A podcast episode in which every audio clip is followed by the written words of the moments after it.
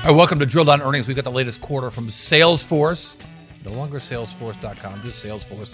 This is the business story behind the stock on the move, and apparently the name changing as well. I'm Futurum Group's chief market strategist Cory Johnson, and we've got the latest quarter from Salesforce. An interesting one. Uh, the market, of course, just looks at you know misses or beats, and yeah, this was a beat. 9.29 billion, $29 billion in revenues, 1.45 billion in net income profit. That's pretty good. Uh, and that's better than Wall Street expected. But uh, the growth slowing a little bit. We'll get into that. The guidance really important here. A lot of the sort of financial numbers, because this is year end for them, uh, was important. So they're initiating uh, uh, fiscal year 2025 uh, revenue guidance of 37.7 billion dollars um, to 38 billion dollars, whatever. 8.9% year over year growth. That's a slowing growth rate, and that's not good for this business. They also talked about their operating margins, fantastic operating margins of 20%, uh, operating cash flow of about 22%, and for the first time ever announcing a dividend of 40 cents. Uh, if they continue to pay that for the year, that's about 0.5% dividend ratio, which is not very good, but it's something big change for this company. Uh, theory says that it opens up to a whole new world of stockholders, different kinds of shareholders, and that had the stock maybe up a little bit. Then it went down a little bit, but that we'll we'll get to the stock in a second. Let's look at the growth uh, for the business top line. So top line, fantastic business, uh, 9.29 billion dollars in revenues, as I mentioned, but a growth rate of just 11 percent. Growth has been steadily slowing down for this business, really for years, and you can see that in recent quarters. The backlog also good steady for this business. The backlog is is uh, things that customers say they're going to spend on. They build for these things, or they're starting to build for these things, growing at about 12%. So that suggests that the growth is going to be there over time. That the revenues are going to grow at the pace that they're suggesting, at least. But when the numbers came out, the stock traded off. Uh, you can see it in the chart where the stock was trading about 300, fell all the way to about 280, and and even a little bit lower initially.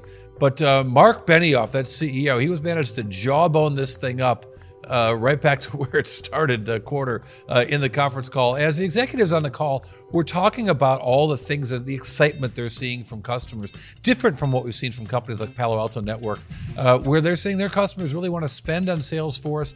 They see some excitement on the customer level, and they think that AI's shocker is a big driver there. If we look deeper into the headline numbers, Benioff talking specifically about AI possibilities and how it really is something that's still coming out of the pandemic, uh, getting that stock up and getting some excitement up over the course of the conference call. Here's CEO Marc Benioff.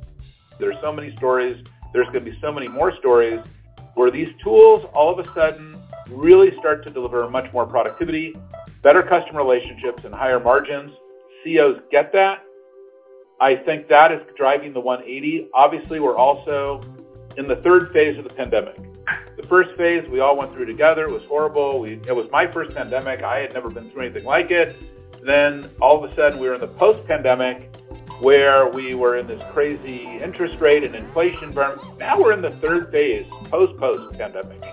And in post post pandemic, things are just better, not just because we're going through this technology surge, but because all this other stuff is behind us and we're in a new normal and people know, hey, we need to invest to grow. We need to invest in technology to grow.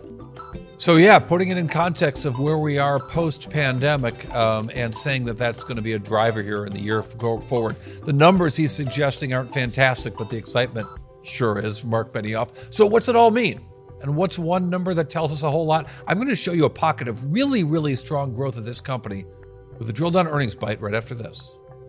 The drill down is brought to you by Futurum Group, where analysts, researchers, advisors, content creators, and marketing experts help business leaders anticipate and understand shifts in their industries and build strategies to leverage disruptive innovation. With deep analysis, Futurum Group's extensive industry experience delivers reliable research and data, thought leadership, and actionable advice to help you with your strategy and go to market efforts. Futurum Group Here's your drill down earnings takeaway from Salesforce most recent quarter. The company reporting a really strong quarter uh, just from a top line basis of $9.29 billion in revenues, up 11% on a year over year basis, but guiding for the rest of the year at less than 9% growth, suggesting that things are going to slow down just a little bit as they have been slowing for a while. But I want to bring you to the bite one number that tells us a whole lot about Salesforce, and that's their data business. Now they're calling integration analytics. That's Tableau and MuleSoft, two big acquisitions for this company. Those are growing really fast.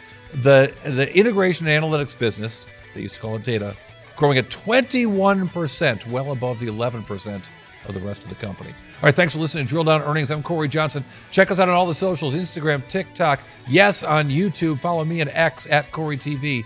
Drill Down Earnings, part of the 6 5 Media Network.